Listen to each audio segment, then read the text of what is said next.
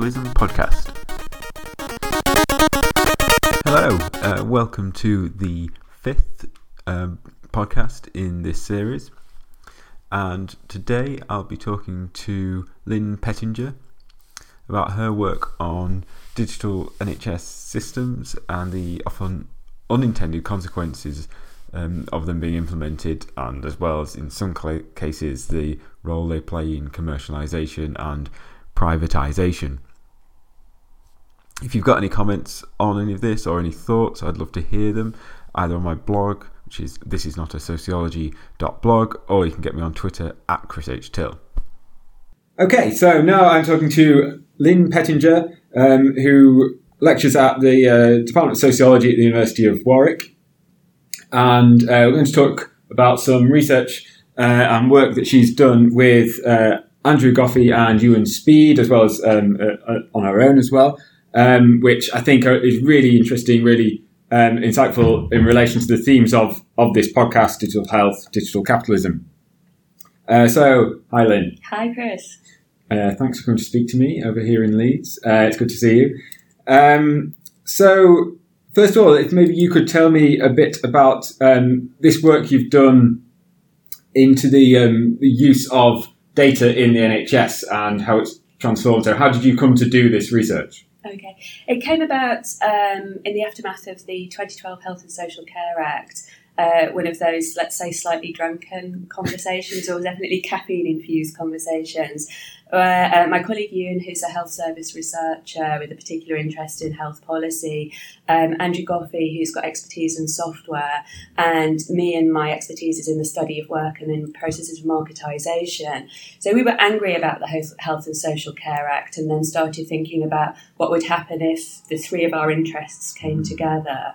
So we came up with a project that we gave the worst title to information as a regulatory device. But the idea was to hint at the ways in which data gathering was so significant to the um, reorganisation of the NHS that came out as a result of the Health and Social Care Act. So, how information was used to kind of create the balance between uh, organisations that were newly invited to collaborate but were simultaneously being framed as competitors so that that was a, a you know an organizational problem because mm. who would share information when in another point you're up to um, to be commissioned for the same kinds of services so um, we uh, started thinking about those kinds of themes and then we did a specific study of how a frailty service was set up so a frailty service um, was designed to um, provide a way to catch the frail elderly prior to them going into hospital.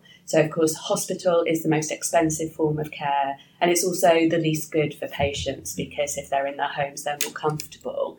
Um, so, the Frailty Service was um, a collaboration between NHS, non NHS social work council organisations, and obviously it affects private sector like care homes and things like that.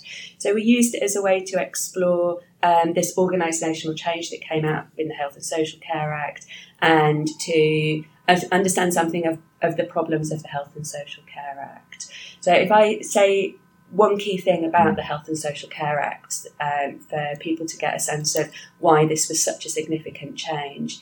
It used to be the case that the NHS was set up that the state was obliged to provide care the aftermath of the Health and Social Care Act in the legislation is the idea that the state now promotes care. And that wording is really important because it means instead of care being provided by an NHS organisation, it can now be provided by any qualified provider. And that is why we now have healthcare provided by big corporations like Serco and Virgin. And it also changes the shape and the organisational structure of some of the traditional NHS organisations who can now lead on care provision. So it's a massive shift. So the NHS becomes this uh, kind of almost like a broker or yeah, yeah or, or, or, a broad provider, almost a platform, yes. I suppose, for um, yes. for health rather than actually providing it. That's really interesting. Um, a lot of the um, work you've done has, has focused on specifically on the role that, that data and information plays in this. Um, and I think that you've um, you've talked about this as an information revolution um, in the NHS. to what extent do you see that as being um, something which is that something which inevitably enables private enterprise entry into this field, uh, into the NHS, um, or could it be seen as, as simply a more um, just a more efficient, more effective means of management? Okay, I think the key idea of the phrase of information revolution is intended to carry all kinds of other connotations with it, so all kinds of other promises Right. about how the NHS can be improved. And I can say something about those. I don't think that technological change per se brings with it inevitably a process of privatisation Yeah. or private providers. And I don't think that those two things, uh, I, I, and so I don't think that's a, necessarily the outcome of what's going on. However, I think in the Health and Social Care Act and in recent history of the NHS, technology has often been caught up in and captured by a privatisation process, so that those two tendencies are seen as uh, kind of working together and um, supporting each other in lots of complex ways, I think. Uh, one aspect of this, which um, I found really interesting in, in, in reading a couple of your papers on this, uh, was um, one of the principles you cited from the, the Caldecott Review, which is, um, I think, to quote, the, the duty to share information can be as important as the duty to protect patient confidentiality. And this th- th- this was really interesting to me. I mean, and I mean, to what extent do you think those principles are actually contradictory? Um, and actually, is the duty to share information is that as important as they they claim it is? I think this ties to um, what kind of information we're talking about here and um, in what ways it gets used. So, the duty to share information is the expectation that patients will permit the um, use of their diagnostic information, their healthcare histories, um, that can be aggregated to a general level and then used to create kind of population level um, judgments about who's likely to suffer from what kind of disease and what kinds of treatments are effective. So, in that sense, I think it's really connected to ideas around evidence based medicine. And um, so, the obligation to share your information is an obligation to do something good for the whole of humanity by offering something freely up in order that a better decision can be made as to what's your trajectory out of that illness or something like that. And some of the promises that have been made around the kind of Caldecott questions around issues of privacy are that once data is aggregated, it's no longer possible to work out that it's you, so it's not a privacy problem. Um, and I think there's an argument there that if you are um, the father of twins in a small rural area where you're the only non white person, then actually you can be drilled down to at one level. But I think there's another argument also, which is less a personal argument. It's more about the valorization of evidence based medicine overall. So, this is the idea that we can use more um, kind of traditional, firm, and effective scientific methods for um, judging how patients should be treated. So, and in one level, it's unanswerable. Of course, you want good evidence, and the scientific method is going to provide good evidence. But there are some critiques of that model and of that privileging of science as the principle around which medicine should be um, kind of allocated and look and how people should be looked after. Um, and Trish Greenhalgh has written about this a couple of years ago in interesting ways. And I read her critique as partly a methodological critique. So the scientific method generates evidence in particular kinds of settings, but healthcare treatment happens in other kinds of settings, in dirty, noisy, overcrowded wards with lots of people who are asked to do lots of things. So the kind of comparability is um, not straightforward there. That results from evidence based, uh, from a kind of scientific experimental setting, don't necessarily work in other kinds of settings. And partly because patients are really complex. So if you're going to um, have a, an ordinary patient with multiple illnesses, then you can't necessarily apply the results of the experiment that looked at one or the, the study that looked at one of those illnesses. I think there's also problems around the frameworks for treatment that emerge from that. So they tend to generate standardized treatment, so a protocol that you can go through. Mm-hmm. And I think that has a really clear effect on how medical staff are asked to work. So in some way, it's a de-skilling. So if you're going through a protocol, then that's what you're doing. You don't need a well-trained nurse. You need someone who can tick a box and follow it through. And I think the most fundamental problem with that is that there's a loss of the importance of the tacit knowledge of the medical professional who reads you, listens to you, hears the thing that you kind of said as a sideline, but actually might turn out to be quite important to your particular trajectory. So I think there's lots of ways in which we might have some worries about the dominance of evidence based medicine. Um, and also to think about what the privileging of that as a kind of data relates to the privileging of other kinds of data. So I think that that kind of data, which is deemed neutral, objective, and is valorized, we see other kinds of data seen as neutral, objective, and valorized. And this is where the information revolution gets problematic, because all those kinds of data, we would argue, are not neutral and objective. Yeah. They're always coming out of particular trajectories. Yeah, absolutely, and um, that's interesting. That that kind of uh, progression, which you which you kind of hinted at there, and that sort of older form of medicine, the kind of bedside medicine um, of the very much the power and authority for, for, for good and ill in lots of ways Mm. being invested in the person of of the medical profession, usually the doctor, with that ability to make judgments and pronouncements on on, on things, uh, and it is arguably being uh, perhaps being taken away from them.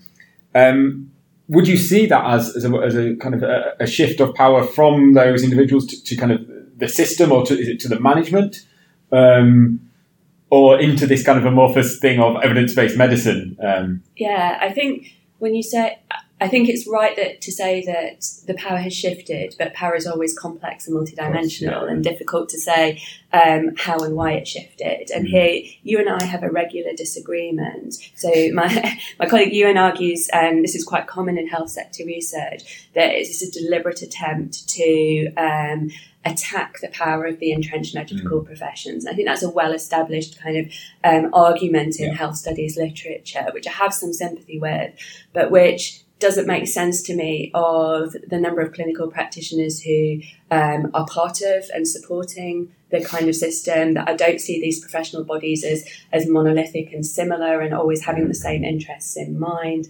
Um, and I think that the question of where the power goes is not one that merits a quick and easy answer because I think we could make an argument that tech companies and big pharma companies have a stake in this kind of story and might be interested in gathering particular kinds of data um, about patients. I think the state has a really significant role um, that requires lots of attention to think about how did we get to this and what is their sense of where we're going.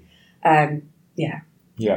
Uh, I think that's a yeah, that's a very sensible kind of position, and I think there is a tendency. I'm probably one of these people who does this as well to kind of maybe to overstate this and maybe to be slightly too too negative on it. But I think that there is perhaps a sense in which, um, of course, it's not a monolithic grab necessarily power grab as such, but there's certain ideas of what is good management that come through, and we see this in lots of areas. We see this, you know, in universities. It's a good idea to do this kind of thing. Yeah. It's a good idea to be data driven. Yeah. It's a good idea to um, um, um, to um, have flexible contracts. This kind of thing, um, regardless of whether it actually is good in that context.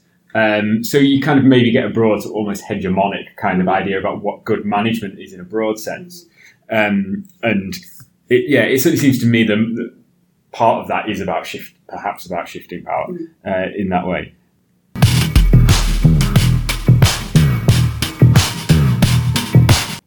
So, would you suggest that there are certain types of understandings which are being um, which are being kind of pushed away or, or, or sidelined in some way?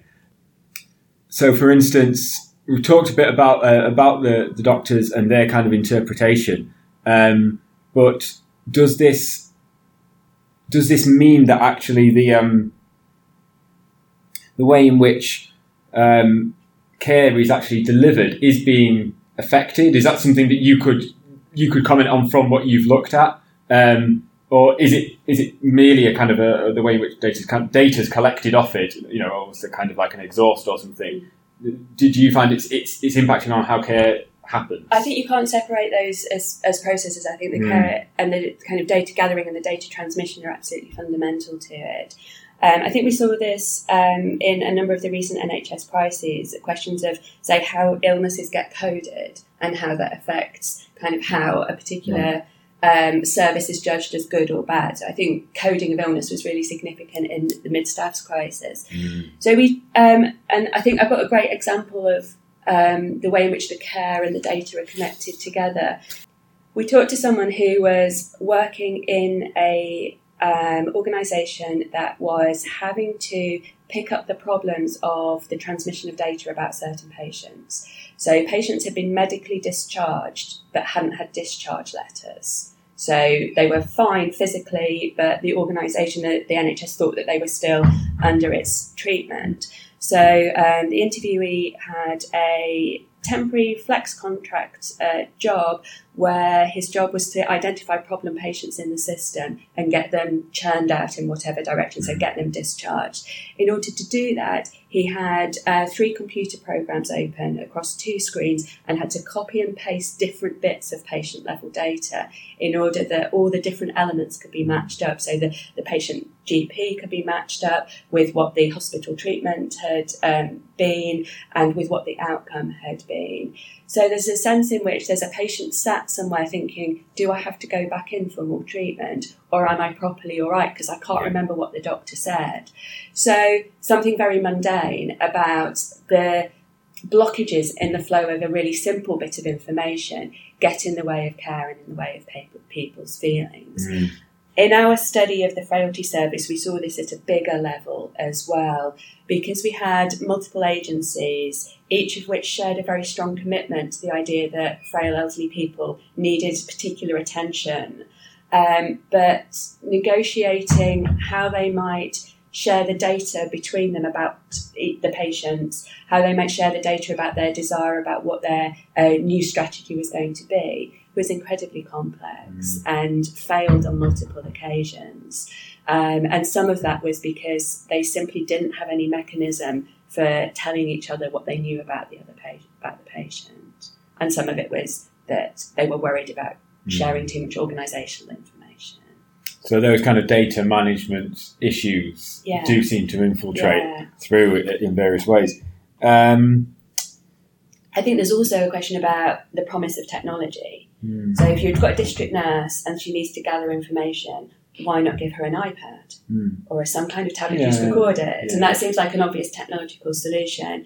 In the area where we were studying, um, there just wasn't the um, internet connection because of the geography of it. Um, the internet connection made it really difficult for them to download patient information prior to going and seeing the patient. So the tech solution doesn't work. You have to go back to a paper solution. yeah. So one of the things that I think we'd argue is that there are a lot of really mundane problems that get in the way of the clear transmission of data in the NHS.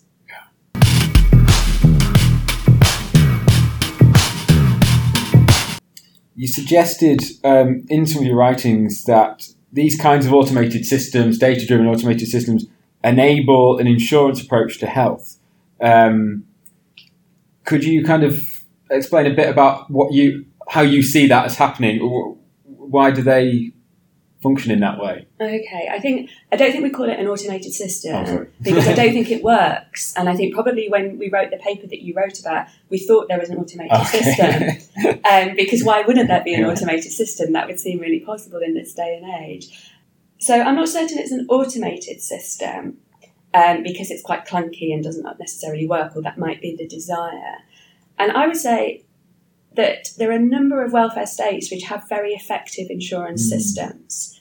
The US is not one of those. Mm. But so often our um, NHS policymakers look solely to the US, and in fact, the US looks to us.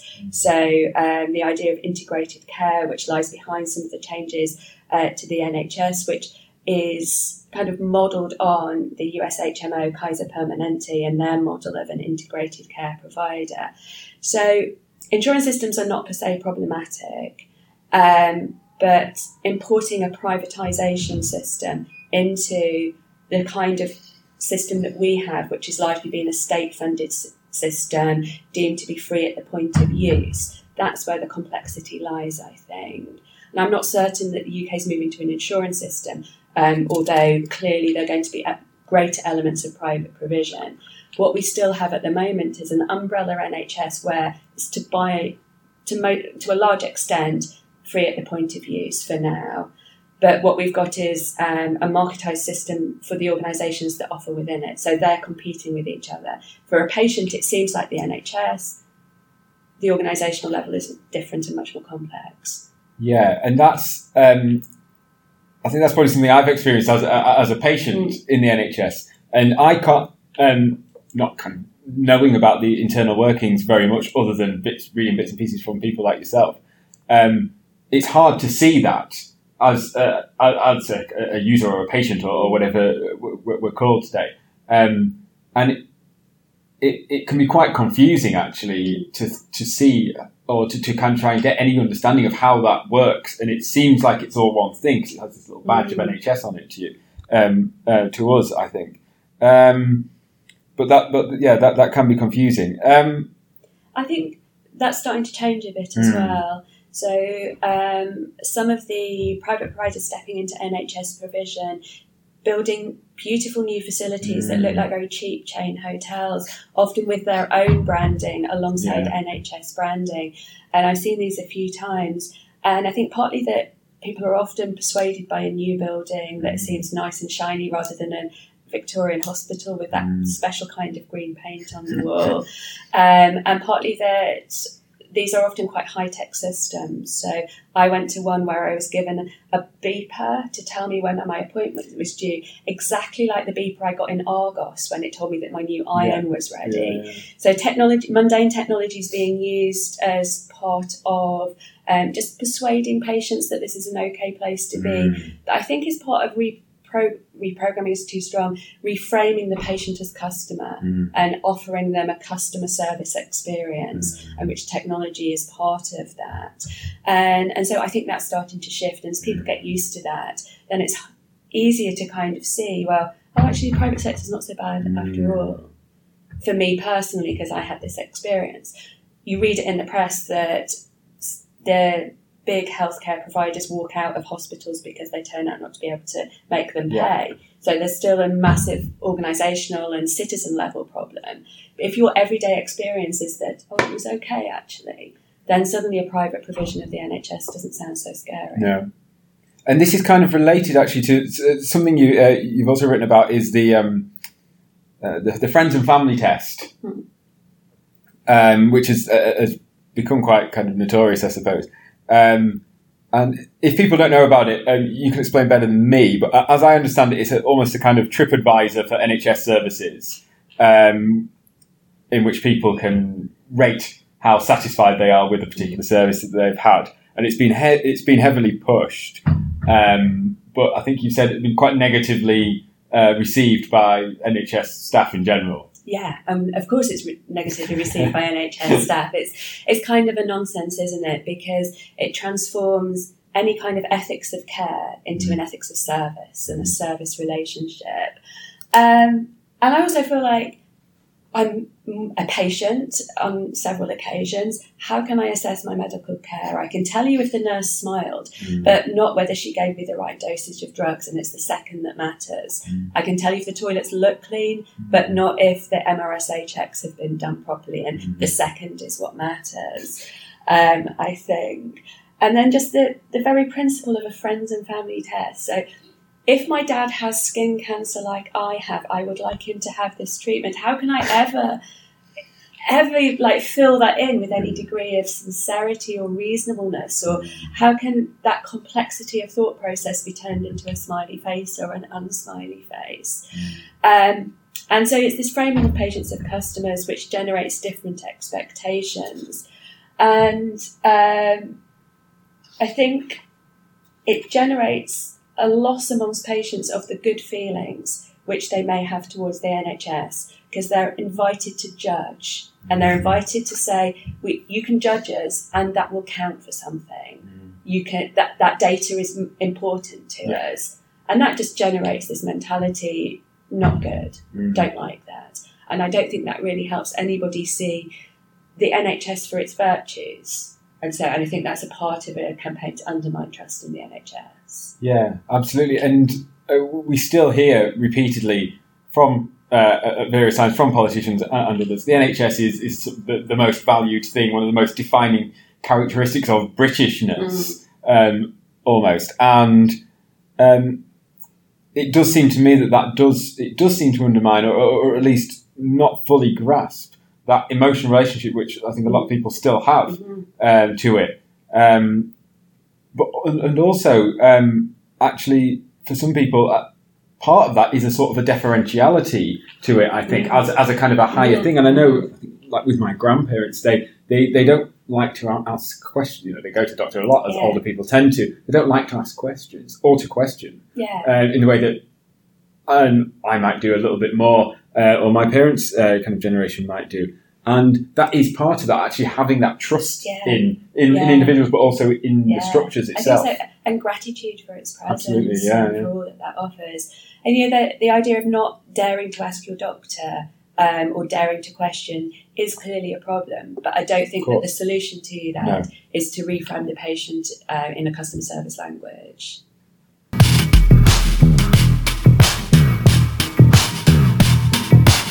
Just um, a little bit about um, your kind of broader theoretical approach. Um, and I think how, how you've spoken about how this occurs is um, this this a sort of a private, an encroachment of private corporations into healthcare. Um, you see that it's kind of reformulating um, assemblages, uh, data assemblages, or assemblages of, of, data and people and these kinds of things. Could you say something about that kind of theoretical approach Ewan've taken and what what that really means? Okay. Um, yes. So and I would say that this is coming much more from Andrew Goffey and mm-hmm. a little bit from me, and much less from you, who comes out of health services background right. and whose interest in the politics of it, of it constantly forces it, Andy and I to address the uh, theoretical assumptions we're mm-hmm. making. So you've used the term assemblage, and that comes out of actor network theory. Yeah. Um, and so um, it's an argument about the materiality, the significance of materiality, and the power of non-human actors. Mm-hmm. And I think in this study, the thing that the non-human actor that is really significant to us is attending to software mm-hmm. and to foregrounding software, not as something that is taken for granted, exists in the background around which other power relations flow, but it's something that carries its own power relations with it. Mm-hmm. So to attend to data, to attend to information, to think just about the technology itself and what it makes possible and what it doesn't make possible is the kind of story that we're interested in telling. So that these things, the, the data and the kind of data systems aren't neutral. They're not simply neutral tools. They, they, they, they construct what it yeah. what it means to be a patient or a doctor or yes. a, yes. a, data manager or whoever else in that context. Yeah. And we've been thinking particularly with Latour's idea about translation. Yep. So um, if you have coding for a particular diagnosis, you have code for a patient, whatever it is. This is a process of translation mm. from the natural language in which a clinician is speaking to a nurse or a patient is speaking to a doctor. That gets turned into some kind of ICD 10 code or something yeah. like that. Um, and I think what that what's I think it's a really valuable way of understanding that, and it gets it away from um, again from the, the, the, point that you made earlier about sort of pushing blame anywhere or anything, but an understanding that these technological or kind of data interventions reformulate the relations mm. that, that already exist, create new relations, uh, new possibilities, and new kind of constraints. I think as well. Absolutely. I think that, and one of the critiques that Andy and I would have of the of a kind of traditional STS version, and is mm. where we'd return and take uh, pay a lot of attention to the kind of approach Ewan would bring, is that um, discourse is a really significant actor. Mm. This is not just about the material um, elements of the assemblage; it's about the power of uh, the discourses around healthcare and technology. Mm. So when you have things like the promise of disruptive technology, which mm. makes me feel a little bit nauseous actually, mm. because I think it's a, a childlike way of thinking about what change could be and how it should be. But the promise of disruptive technology that software entrepreneurs might be making, which might be heard by a policymaker, by a healthcare manager to think, oh, oh, we better try that. That sounds like a great idea. Um, that to us seems like something to really attend very carefully to because it's quite problematic, I think. Yeah, exactly.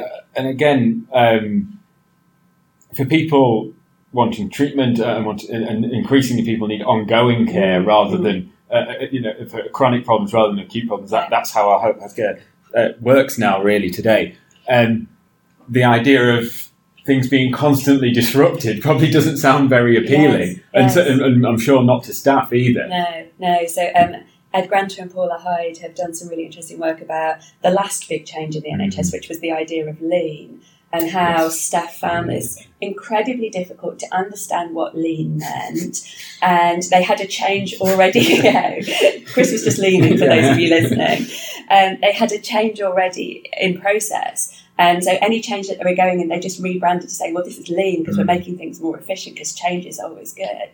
NHS is incredibly change sensitive. It's been through so many mm. changes. Staff are used to managers coming up with like a new idea for this mm. week. One of the things we found in the frailty service is that we were talking to uh, very senior members of the different agencies is how few of them had talked to on the ground staff and how little on the ground staff were thinking about the frailty service that they had a stake in.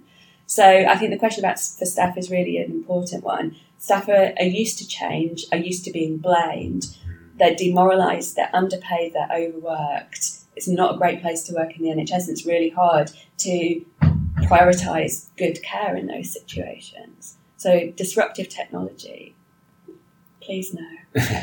exactly, and I've heard this. Uh, I've been to kind of events about kind of digital health stuff um, with um, um, people from the NHS, from NICE, academics, and, uh, and, and, and, developers, and this kind of thing. And amongst that kind of those kind of groups, there's often this idea that the NHS is really holding things back because it's so hard to kind of get a new um, technology or app or something into NHS because they're used to working on this model of clinical trials and, and, being very mm. cautious, and that just doesn't work with that kind of startup tech kind of philosophy. But there's a re- there is a reason for that. I think there is uh, a number of reasons, but the big reason is the NHS is chronically underfunded yeah. and no money has gone into technology for years. Yeah. So um, we spoke to an uh, clinical, no, sorry, that would be the wrong way. We spoke to um, the IT director at a major hospital trust and his budget is around 8% of the NHS of his NHS mm. budget.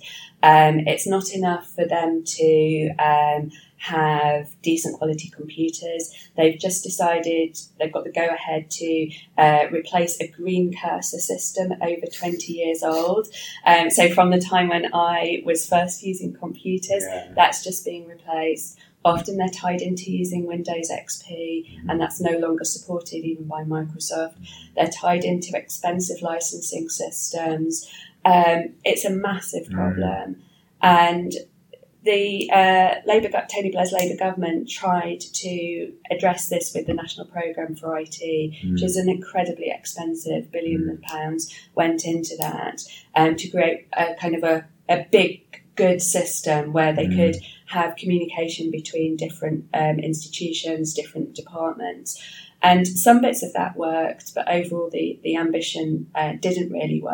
Mm. It doesn't sit very well with the current trend in the organisation of the NHS since the Health and Social Care Act, which is around local provision. So now we've got a system where um, local um, commissioners are making decisions about IT. There's no one who knows about IT on their board. IT experts are not consulted but a software guy goes in and says, "Hey, I think the yeah. system can really deal with your electronic patient records mm. problem. It's going to work really well." And people around the table who've got different kinds of expertise, they've got no reason to doubt what the yeah. IT guy is saying. So we've seen some quite expensive mistakes made that could have been different, and a lot of promises made mm. by software engineers. And all, I mean, not to blame them entirely. Um, how medical staff and how what patients need is really contingent and needs a lot of work and a lot of communication if you to design a system that works. So off the shelf systems are always going to impose something mm. that doesn't fit with the ethos and culture of the workplace. Commissioning or um, adapting a system is incredibly expensive. And um, sometimes we talk to staff who are like, well, Amazon can do it and Facebook can do it, so why can't we? And it's this legacy of underinvestment that's really Mm. significant here. Uh, it's not a lack of will, but it is a lack of expertise and a lack of uh, numbers of software experts employed within NHS organisations with the money and resources to be able to do something better. So when we talked to the IT guy, he said he had 19 staff. And we said, okay, those are programmers. No, that's 19 staff, including his admin assistant and the guy who goes and sorts the software out. It's It is crazy. cra- It is crazy. Uh, and that, that's really interesting. But I think also about that experience of using that as well is that actually a lot of the um, software uh, and devices that we're, we're used to using, as Mm. would all the people working in the NHS, are extremely easy to use, Mm. user friendly. They seem very straightforward, intuitive, really, uh, compared to the, the kind of Mhm. technology we would have used when we, Yeah. we first used computers, certainly. Um, and there's, there's a big kind of disjuncture in, in, in that experience, I think. Um, and as you mentioned, so this you've talked about this kind of um, this idea of innovation becoming the core business of the NHS, which I think is related to that idea about Mm. disruption uh, as, as, a, as a positive. Um, and this seems to connect to me to this um, this idea, uh, which is being rolled out kind of across government, um, of this idea of platform thinking. Of um, this is one of their kind of new watchwords that we should, um, the, the government should should kind of think like a platform, and individual users would be able to kind of go in and kind of access all different services across government, including kind of NHS um, and council services and other things, as a kind of a single user. It, in, a- in a very similar way to how you have one login for Google and it lets you Mhm. access all these things. Um, and again, you can see how that seems very uh, desirable and, and, and, and kind of good for users.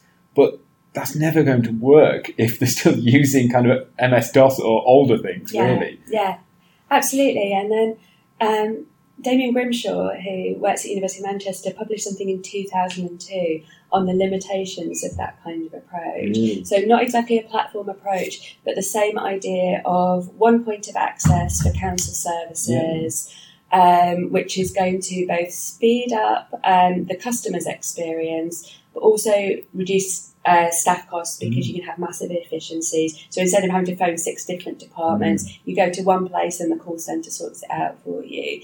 And it's really telling reading in 2016 um, as to how I think partly that governments are still making similar kinds of arguments, similar kinds of beliefs, but also for what his study found for the limitations of that way of doing it. So, for a start, anyone who's a complex case can't work within that system, and any complex process can't work within that system. So, if your bin hasn't been collected, it works fine. Mm. If you need Yeah. something really difficult doing that Yeah. involves multiple agencies, it doesn't work at all Mm. healthcare is not just about phoning up because you know your dressing needs changing. Mm. People often have multiple problematic problems, and those need a greater attention.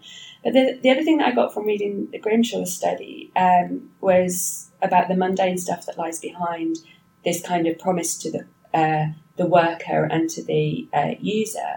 And it's that um, the more the private sector stepped into council services, the less the public service ethos could be maintained and the less expertise the council had themselves to make decisions about what was an, a good contract. So if um, the firms that they were using said we need a new software system, there was no one left in house to say whether that was a reasonable thing to ask for or to say whether the contract was good or not.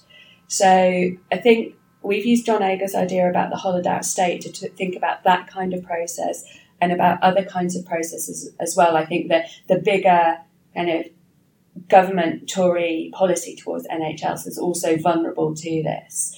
In a hollowed out state where the civil service um, is, you know, has, how do we put it? If we think about the state as hollowed out, fewer members of the civil service, members of the civil service with particular kinds of understandings about how the world should work. So, economics degrees, visions of an efficient market, um, that kind of story, then you don't get countervailing arguments. You get people who might be persuaded by what a tech company can offer Mm. and think that the technological solution is going to work. Mm. And I'm not certain that it has worked in the council um, s- case, and I'm not sure that it would work in healthcare either.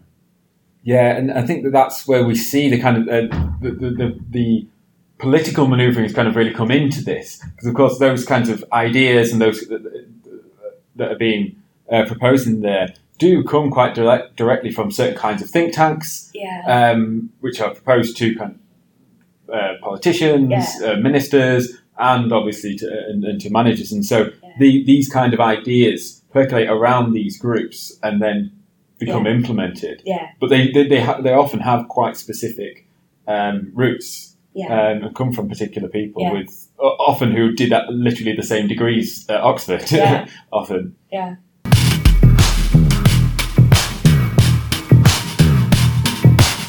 Um, just uh, finally, because I've kept you for a long time, um, I'll ask you a really difficult question to end with, um, which is just that uh, all the, the, lots of things you talked about and the, the kind of this potential for privatization, some of the potential negatives of of the, these technologies and the, this uh, this data um, information revolution.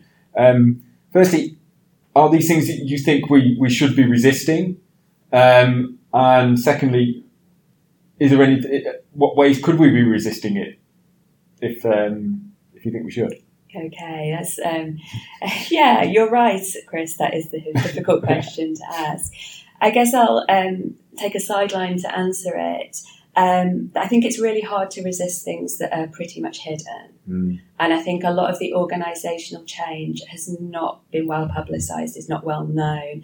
A lot of the what we know about the NHS is often a story about um, its weaknesses and its failings, but the accounting for those weaknesses and failings is not, to my mind, um, suitable or sufficient. So it's junior doctors because they don't want to work on these contracts. It's nurses who don't care anymore, and nurses used to care. But I'd say the story is 40 years of organisational change, which has been a slow drip of marketisation. So the 2012 Health and Social Care Act couldn't just have been imposed. It had to have taken all the internal market that it, that the NHS went through, the process of turning hospitals into hospital trusts, and all those other kinds of changes. So I think a story about resistance gets really difficult when you've had incremental change, when some of those changes are really out of the public eye, um, where it's quite difficult to see what they are. So um, in our frailty service, we've been looking at it for ages, and we still don't have a clear story about what kinds of outcomes data are used in what kinds of context to determine whether a service was good or not. So that's internal. And there may be good reasons for it's internal, though it's internal a little bit because this is a competitive process. And so all these private sector providers don't want things to be too visible. So I think resistance is a difficult thing to think about Mm. in this kind of story. Um, yeah.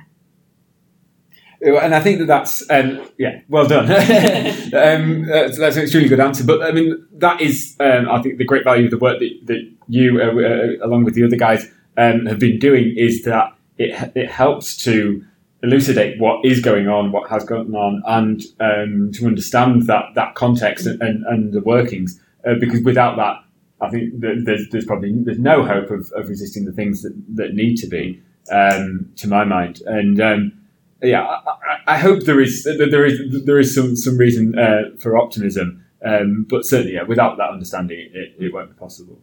Yeah. But um, we'll say goodbye and uh, thank you uh, very much for speaking to Oh, me. It's been a fascinating chat, and um, hopefully see you soon. Yeah, wonderful. Thank you.